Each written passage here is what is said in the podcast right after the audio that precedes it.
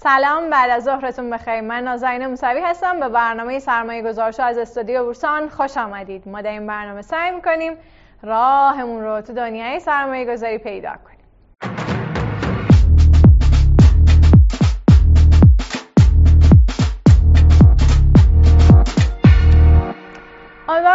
هستین حال دلاتون خوب باشه. قبلا درباره این صحبت کرده بودیم که فهم اتفاقات سیاسی و مالی می‌تونه به ما یه بینشی بده تا بتونیم بازارهای مالی و سازوکارش رو بهتر درک بکنیم. به همین دلیل سعی کردیم بخش خبرها رو برگردونیم توی قالب جدید و امروز یه خبر مهم رو می‌خوایم با همدیگه بررسی بکنیم.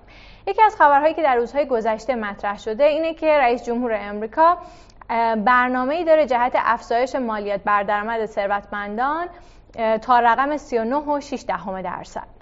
این رقم الان حدود دو برابر نرخ فعلی مالیاته و تحلیلگران هشدار دادن که این اقدام ممکنه باعث بشه که سرمایه گذارها از بازارهای مالی فراری بشن و از بازار سرمایه خروج پیدا بکنن.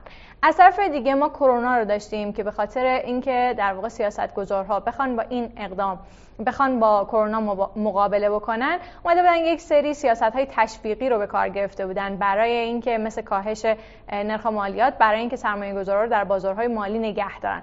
الان می‌خوایم این خبر رو با هم بررسی کنیم و ببینیم که اصلا این اتفاق چطوری می‌تونه تاثیر بذاره رو بازارهای مالی ضمن اینکه این خبر هنوز در واقع تایید نشده و باید توی سنا مورد نظرسنجی قرار بگیره. و بعد از اون چنانچه تایید و تصویب بشه میره برای مرحله‌ای که بخواد به اجرا در بیاد.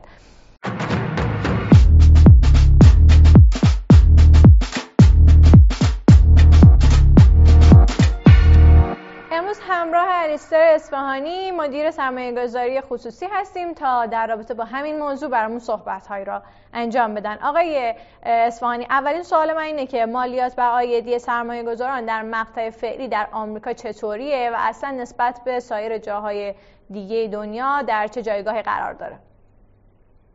درسته.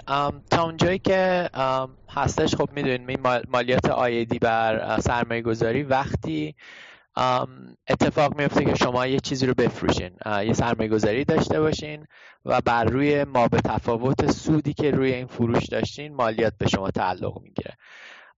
توی آمریکا جوری که هستش الان خب درصدهای مختلف داره و ایالت بیالت متفاوت هست ولی در کل اینجور که من دیدم بر اساس آخرین آمار یه چیزی حدود 15 تا 20 درصده. ولی برای کسایی که درآمد بیشتری دارن یه چیزی حدود 20 درصد هستش. و این خب مالیاتی هستش که روی سهام هستش روی زمین خونه و هر چیز از این لحاظ هستش.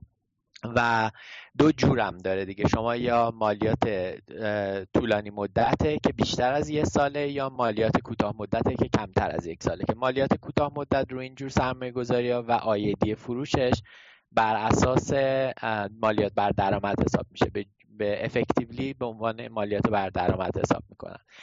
توی کشورهای دیگه هم در همین حد یکم بیشتره. کشورهایی که من می‌دونم مثلا انگلستان نزدیک سی درصد این مالیات خب بیشتره. کشور اروپایی هم نزدیک 40 درصده. و کشور سوئیس که هم یکم متفاوته که حالا شاید راجبش صحبت بکنیم که داستانش چی اینا. خیلی هم خوب. ولی به طور کلی آمریکا جز کم هاست. اینجوری به شما بگم. درسته. خب میگن کارشناسان معتقدن که این طرح باعث میشه که حجم معاملات کاهش پیدا بکنه. نگاه کوتاه مدت به صورت کلی در سرمایه گذاری کم بشه و برم به سمت نگاه بلند مدت. من می‌خوام بدونم که دلیل این موضوع چیه؟ ببینید مستقیما شاید این درست نباشه ولی در طولانی مدت ممکنه این تغییرات ایجاد بشه.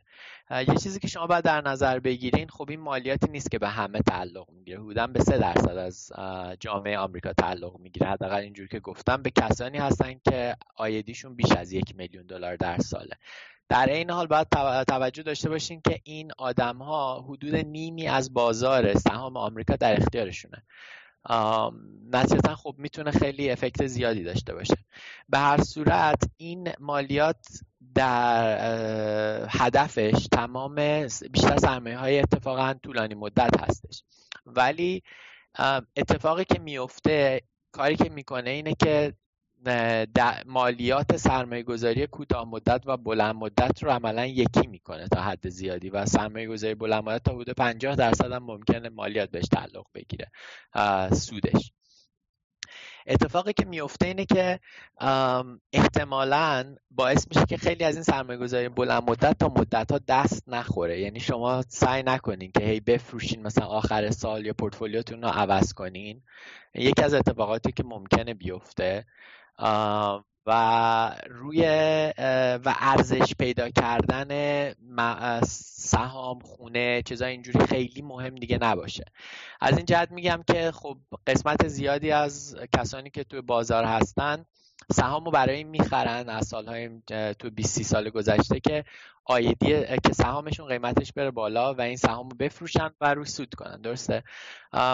وقتی که همچین چیزی صورت بگیره و سهام مثل مالیات بردرآمد داشته باش بشه سهامدارا می‌تونن روی سهامشون وایسن چون هر دفعه که بفروشن باید یه مالیات بزرگی روش بدن. ولی شرکت ها شروع کنن به, به دادن دیویدند سود تقسیم. بله بله. بله. چون سود تقسیم در هر صورت دلیل اینکه سود تقسیم کم شد تو 20 سال گذشته این بودش که سود تقسیم مالیاتش مثل مالیات بر درآمد بود. حالا اگه مالیات فروش هم مثل مالیات بر درآمد باشه خب سود تقسیم شرکت رو شروع می‌کنن دادن. و این باعث میشه که شاید سهامدارا تشویق بشن که سهام رو نگه دارن به اون میزان پولی که نیاز دارن رو از سود تقسیم در بیارن و خود سهام رو اونقدر ترید نکنن یا مثلا بقیه چیزها رو زیاد ترید نکنن که مجبور بشن این وسط پول آدم های کامیشن و اینجور چیزها بدن. یکی اینه یکی هم ممکنه خیلی از سهامدارا و فعالین فکر کنن که خب حالا که اینجوره بهتره که وایسیم ببینیم چی میشه. این یه همچین چیزی چون واقعا هم با تفکرات آمریکایی و قسمت زیادی از تفکرات متفاوت هستش. چون اینا میگن که این سهام این سرمایه‌گذاری طولانی مدت از این جنس باعث ایجاد کار میشه. و خب بعد توجه کنیم. مثلا اگه شما یه business ی هم راه انداخته باشین چند سال دیگه business تون رو بفروشین باید این مالیات رو بدین که خب خیلی باش مخالف هستن. و میگن خب حالا که شما اینقدر کار انجام دادین نباید اینقدر مالیات بدین. به طور کل من فکر کنم اتفاقی که در نهایت خواهد افتاد من بعید می‌دونم که این به این وضع تصویب بشه تو مجالس. احتمالا مثل بقیه قوانین یک قسمتش رو میدن یک قسمتش رو نگه میدارن اینا. و باید توجه کنیم ببخشید اینم می‌خواستم بگم چیزی که پروپوز کردن تا اینجا روی مالیات بر ارث هستش. یه سری قوانین بودن که وزیر راجب صحبت ولی مثلا اگر شما من من حالا بعد چند سال فوت می‌کردم و چیزی که داشتم و تا اون موقع نگه میداشتم و به خانوادم می‌دادم مالیات بهش تعلق نمی‌گرفت. می‌خوان روی مالیات بزنن و اینا. خیلی چیزا رو در بر فقط این. درسته. متوجه شدم. خب وقتی زمزمه اجرای همین طرح اتفاق افتاد و آقای بایدن رو مطرح کرد ما دیدیم که شاخص S&P 500 و نزدک یک سقوطی رو تجربه کرد حالا یک کاهشی رو تجربه کرد. البته به نظر می‌رسه که دوباره روند سعودیش رو گرفته. من خیلی دوست دارم بدونم که به صورت کلی اجرای این طرح چه تأثیری می‌گذاره روی خروج سرمایه خارجی از امریکا. من تا اونجایی که می‌دونم این به صورت مالیات بردرآمد برای آمریکایی ها و مقیم افراد مقیم آمریکا تلقی میشه. فکر نمی کنم به و مالیات بردرآمد. و این آیا ممکنه باعث بشه که رو خود خود امریکایی تاثیر بذاره بخوان سهامشون رو خارج بکنن وارد بازارهای دیگه مثل بازار اروپا بکنن و اصلا این تاثیر بذاره روی نرخ یورو یا بقیه ارزها؟ از, از یه جهت بعید می‌دونم و, و, و, می‌تونم بگم چرا فکر می‌کنم خب بازار سقوط کرد. اول که خب این یه شوکه. می‌خواین از اینجا شروع کنیم. یه شوک بزرگه یه تغییر خیلی بزرگه کسی انتظارش نداشت. خب این اینجور شوکا معمولا یه چیزی ایجاد می‌کنه. دومین چیز همونطور که گفتم این مالیات به طور مستقیم حدود نیمی از سهام هایی که در بازار هست و تاثیر می‌ذاره. روش چون اینا در دست اینجور افراد هستن که درآمد خیلی زیادی از راه فروش اینا دارن. خب مسلما بازار سهام هم بازار بسیار با نقدینگی بالاه. یعنی خونه نیستش که شما نتونین بفروشین. اینا چون فکر کردن که فردا ممکنه یه همچین مالیاتی بیاد خب شروع می‌کنن یه سری پورتفولیوشون رو تبدیل به نقدینگی کردن. و همینجور که گفتم چون این مالیاتی که به لحظه ای که شما فروش رو انجام دادین تعلق می‌گیره خب اگر همین امروز بفروشین دیگه لازم نیست روش مالیات بدین. از این جهتی که به جای دیگه ای بره اینا مشکل اینه که دولت آمریکا به طور کلی سیاست های مالیاتی بسیار سختگیرنده ای داره نسبت به آمریکایی ها شما به عنوان آمریکایی در هر جای دنیا باید از برگه های مالیاتی دولت آمریکا رو پر کنین و اگر مالیاتی کمتر و در دو جور مدل داره. حالا مدل خیلی سادهش اینه که اگر شما مالیات کمتری در کشور محل اقامتتون میدین بعد ما به تفاوتش رو به دولت آمریکا بدید. روش مالیات. نتیجتا دولت آمریکا همیشه میاد دنبالتون. و اگر ندین دچار مشکل میشین به عنوان آمریکایی. حالا من آمریکایی نیستم نمی‌دونم. ولی خب چون در بازار هستم این چیزا رو زیاد دیدم.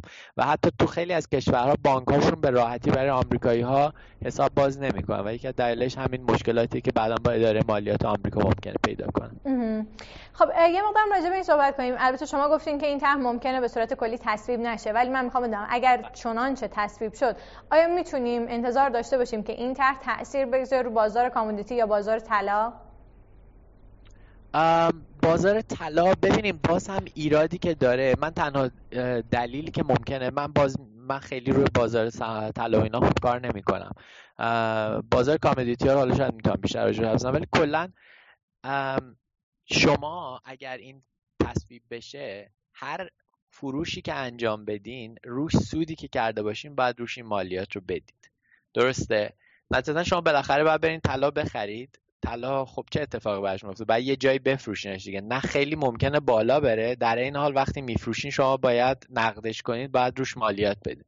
برای خیلی منطقی نمی‌دونم که وارد بازار طلا بشه مگر اینکه به عنوان یک وسیله برای هج کردن باشه که شما بگین که خب بازارها داره سقوط می‌کنه. من از این به عنوان یک وسیله برای هج کردن استفاده می‌کنم. بازار کامدیتی هم به همین منظور فکر به همین روند فکر می‌کنم باشه. در کل میگم یه جوری در نهایت من حدسم اینه که خب یه قسمتیش باید فکر کنیم که اتفاقاتی میفته دیگه. شما وقتی باید مالیات بیشتری بدید نتیجتا دلیل نداره که مال و اموالتون رو خیلی نگه دارین. شاید اتفاقا خرج بیشتر بشه. مردم شروع کنن بیشتر خرج کردن آدمایی که درآمد زیادی دارن. و همون چیزهای دیگه ای هم که گفتیم. در صورت مالیاتی که مجبور میشن بدن. من بیشترین سناریویی که راجبش فکر می‌کنم همینه که شرکت ها از نظر کورپرات استراتژی شیفت بزرگی داشته باشن روی پرداخت سود سهام. به جای اینکه سعی کنن قیمت سهام رو بالا ببرن و ثروتمندا سهام بخرن و از سود سهامشون ارتزاق کنن و این سود سهامه بهشون یه جور و این سود سهام خب خود به خود مالیات بر درآمد می‌گیره. من احساسم و با من آخرین سوال. حالا راجع به همه بازارها تقریبا صحبت کردیم. می‌خوام بدونم این طرح روی رمزارزها ما یه تأثیری می‌گذاره؟ تا اونجایی که دیدیم خب رمزارزها رو باید متخصصینش بگم. ولی به هر حال رمزارزها یک بازاری هستش که در نهایت چیزهایی که توش هستش نسبت به ارزشش وقتی که خرج می‌کنید. و بالا رفتن ارزشش وقتی تبدیل می‌کنید به دلار و میفروشین باید روش مالیات بدین. در آمریکایی‌ها باید روش مالیات بدن. نتیجتا خب اینو روش تاثیر می‌ذاره تا حدی. و از اون طرف هم صاحبان رمزارز خود به خود مارکتی که والتیلیتی بالایی داره.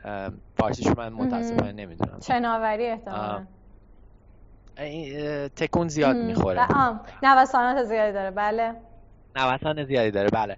و وقتی شما مارکتی داشته باشه که نوسان زیادی داشته باشه شوک هایی که بهش می‌تونه وارد بشه اثر بیشتری خود به خود داره. مثل اینه که شما میگم یه سنگی رو بندازین تو آب و خب این امواج درست میشه. روی اینجور بازارها معمولا شوکا بیشتر نچتن خب می‌بینید روی رمزارزها شوک بیشتری وارد شد سقوط زیادی داشتن و اینا. و خب خیلی از آدمایی که تو رمزارزها هم سرمایه گذاری می‌کنن خب تونستن ارزشش رو بالا ببرن تصمیم گرفت و گفتن خب ما چرا باید این پول بدیم؟ شروع کردن فروختن که مالیات رو ندن و خب بازاری کم صعود کرده. درسته. خب خیلی هم ممنون از آقای اصفهانی. به نظرم این بحث که حالا بایدن این تو سنا بره تصویب بشه یا نشه یه مسئله است. اما اگر همچین اتفاقی هم بیفته الان متوجه شدیم که همین مالیات بر سرمایه گذاری که روی بازارها انجام شده چطوری می‌تونه تاثیر بذاره رو نحوه سرمایه گذاری امریکایی ها که حالا قاعدتا می‌تونیم این رو هم در واقع یه مقایسه بکنیم با اون وضعیت ایران که ببینیم اگر همچین اتفاقاتی در ایران بیفته ما باید چطوری بهش پاسخ بدیم. لطفا بریم برگردیم.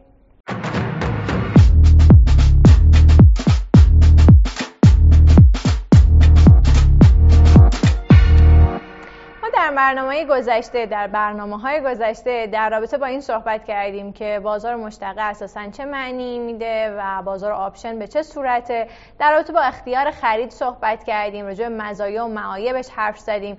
گفتیم که داشتن اهرم کارمزد پایین یا در واقع دامنه نوسان می‌تونه باعث بشه که نبود دامنه نوسان می‌تونه باعث بشه که یک بازار جذابی باشه که البته خالی از ریسک هم نیست. می‌خوایم همین مقوله رو ادامه بدیم بحثمون در زمینه اختیارها رو. و امروز می‌خوایم تاکید بیشتری داشته باشیم رو اختیار فروش. همراه آقای یزدانی کارشناس بازار سرمایه هستیم برای اینکه در این رابطه برامون توضیحات رو ارائه بدن.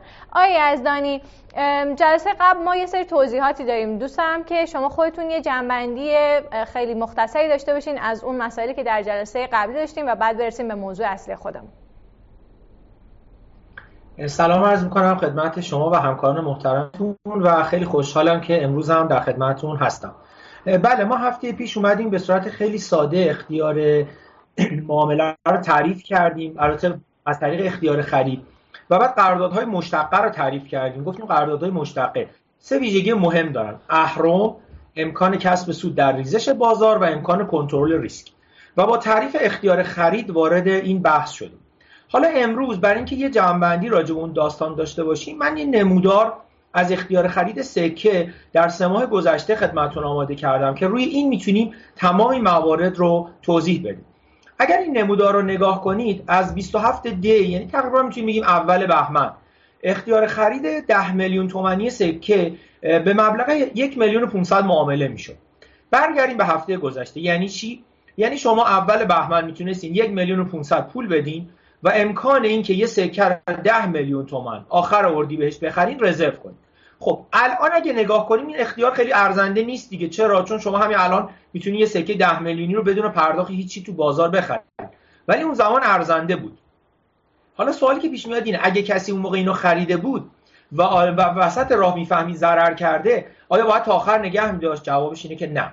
اگر این نمودار رو دنبال کنید می‌بینین یه ماه بعد همین یک میلیون و 500 توی بازار تا دو میلیون و 500 افزایش یافته بود. چون دیدها نسبت به سکه سعودی شده بود و فردی که یه میلیون و 500 خریده بود 27 ده می‌تونست 28 11 این رو با 70 درصد سود بفروشه. به این میگن اهرم. یعنی شما در حالی که بازار واقعی سکه رکود آنچنانی معامله نمیشه بورس آنچنان رشدی نداشته. همه بازارهای موازی خوابیدن. شما می‌تونستین از طریق یه ابزاری مثل اختیار معامله تا 70 درصد سود کنید. حالا اگر کسی اون تایم امروز رو پیش بینی می‌کرد می‌خواست این فروش انجام بده رو اختیار خرید می‌تونست رو دو میلیون و 500 رو بفروشه. ممکنه با سخت باشه مفهومش بگین چه جوری. فقط اینجوری فکر کنین که شما هر زمانی دلتون بخواد تو مشتقه فکر می‌کنین قیمت ها ریزشی میشه می‌تونین فروش بزنین.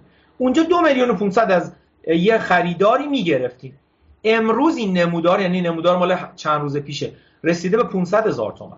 یعنی شما دو میلیون و 500 از یه نفر می‌گرفتین امروز 500 تومنشو پس می‌دادین دو میلیون برای شما میمون. این میشه سود در فروش. پس همین نمودار اختیار خرید سکه به شما تمام این حالت ها رو توضیح میده. یه مثال دیگه هم اختیار خرید خودرو رو ببینیم که در واقع موقعی که شروع شد یکی از اختیار خریدهاش رو 200 تومن. مبلغش 260 تومن بود و تقریبا این هفته که به سر رسید می‌رسیم به صفر رسید. یعنی یه نفر می‌تونست 260 تومن رو بگیره بابت فروش این و تقریبا دیگه هیچی نیاز نبود پس بده.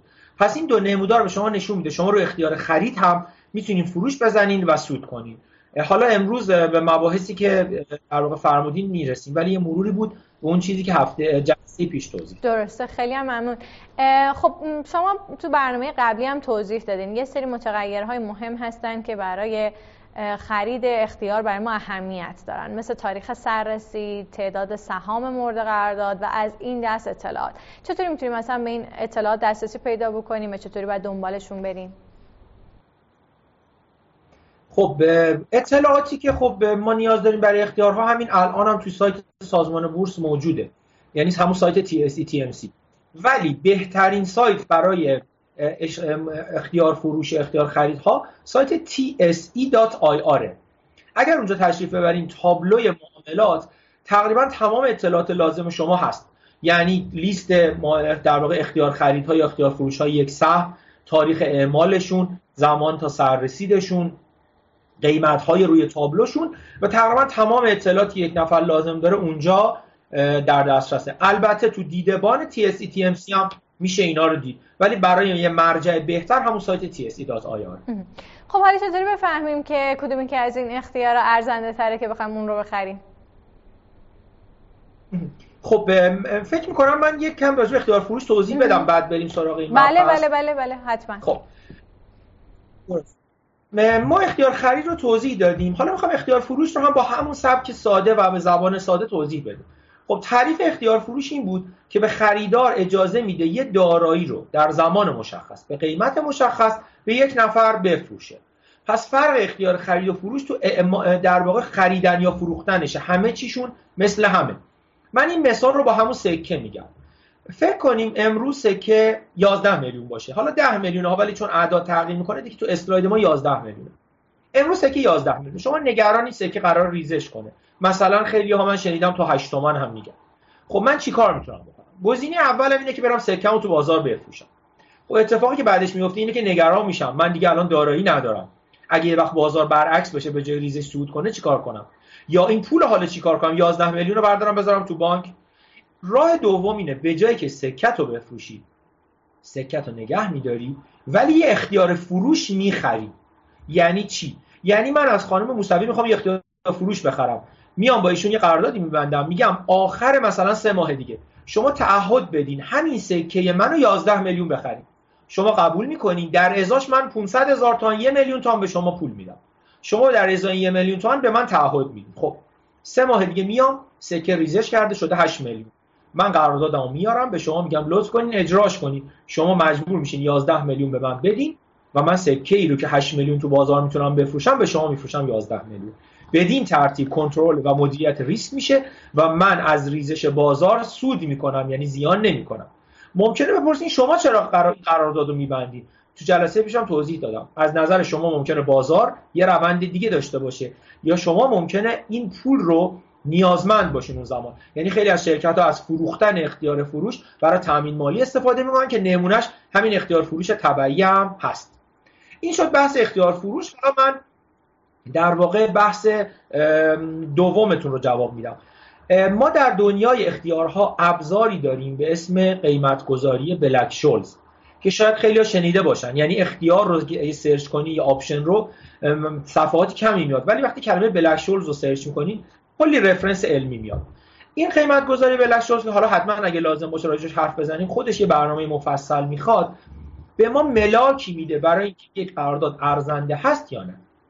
خب یه مقداری سخت توضیح دادن این که چون خیلی ها هستن میگن خب بلک شولزش ارزنده است بریم بخریم. نه دقت کنید. بلک شولز به ما میگه آیا به جای داشتن سهم می‌تونیم اختیار رو بگیریم؟ یا آیا من اگر دیدگاه نسبت به سهم سعودیه می‌تونم اختیار خریدش رو بخرم؟ یا اگه دیدگاه نزولیه می‌تونم اختیار فروشش رو بخرم بلک شولز جهت بازار رو پیش بینی نمی‌کنه. دو تا نمودار براتون آوردم. نمودار سهم مخابرات و سهم شپنا هر دو مربوط به سه هفته پیش. اون زمان من این رو برای بچه ها گذاشته بودم.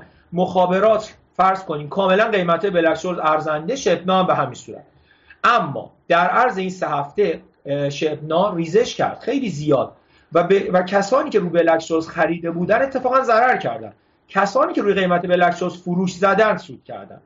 با این مثال خواستم توضیح بدم که لزوما قیمت بلکشولز به معنی نیست که من باید بخرم. تو دنیای بازار دو طرفه فقط ارزندگی رو نشون میده. حالا شما ممکنه بر اساس پیش خودتون تشخیص بدید باید خرید کنید یا فروش. مثال یعنی در واقع نکته دقیقترش اینه. اگر روزی خواستین خرید کنید و دیدین قیمت ها خیلی با بلک شولز فاصله داره اصلا وارد اون معامله نشین. ممکنه علا رقم اینکه جهتی حرکت جهتی باشه که شما پیش بینی کردی به سود نرسین. چون قیمت اون لحظه قیمت که خب زمانی که اختیارها سر رسید میشن افراد چه پروسه رو باید طی بکنن برای اینکه حالا اون پوله رو بگیرن؟ حتی ما, توی یه سری از سوالاتی که از اون پرسیده بودن این بود که اصلا کارگزاری نمی‌ذارن که ما بریم توشون حساب باز بکنیم. دوست دارم یه مقدار اینجا بازش کنید که اصلا قضیه از چه قراره. خب ببینید جلسه پیشم گفتیم یه مقداری داستان اختیار پیچیده است. آموزشش مفاهیمش و روتین مثل سهام نیست. مثلا وقتی یه سهم جدید میاد کارگزاری هیچ کار جدیدی نباید بکنه. همون کاری که برای تمام سهام انجام می‌داد. ولی اختیارها واقعا پیچیدگی دارن به قول شما سررسید دارن. معمولا کارگزاری ها اطلاع نمیدن به شما که سررسید قراردادتون رسیده. خودتون باید حواستون باشه. دو روز مونده به سررسید می‌تونین اعمال نقدی بکنید. یعنی اون مبلغ تفاوت. مثلا الان یه میلیون 500 دارین برای سکه. اون موقع باید 10 میلیون دیگه بدین. 10 میلیون رو بریزین تو حسابتون و دکمه اعمال نقدی رو بزنید یعنی ببخشید دکمه اعمال فیزیکی رو بزنید معمولا فروشنده ها اعمال نقدی رو قبول نمی‌کنن. اعمال نقدی یعنی چی؟ یعنی اگه شما تو سودین بیان ما تفاوتش رو تصفیه کنن. و وارد فرآیند اعمال فیزیکی میشین. اونجا اگر پول به اندازه مناسبی ریخته باشین کارگزار یا سازمان بورس سهم رو از حساب اون کسی که فروخته برمیداره و به حساب شما منتقل می‌کنه.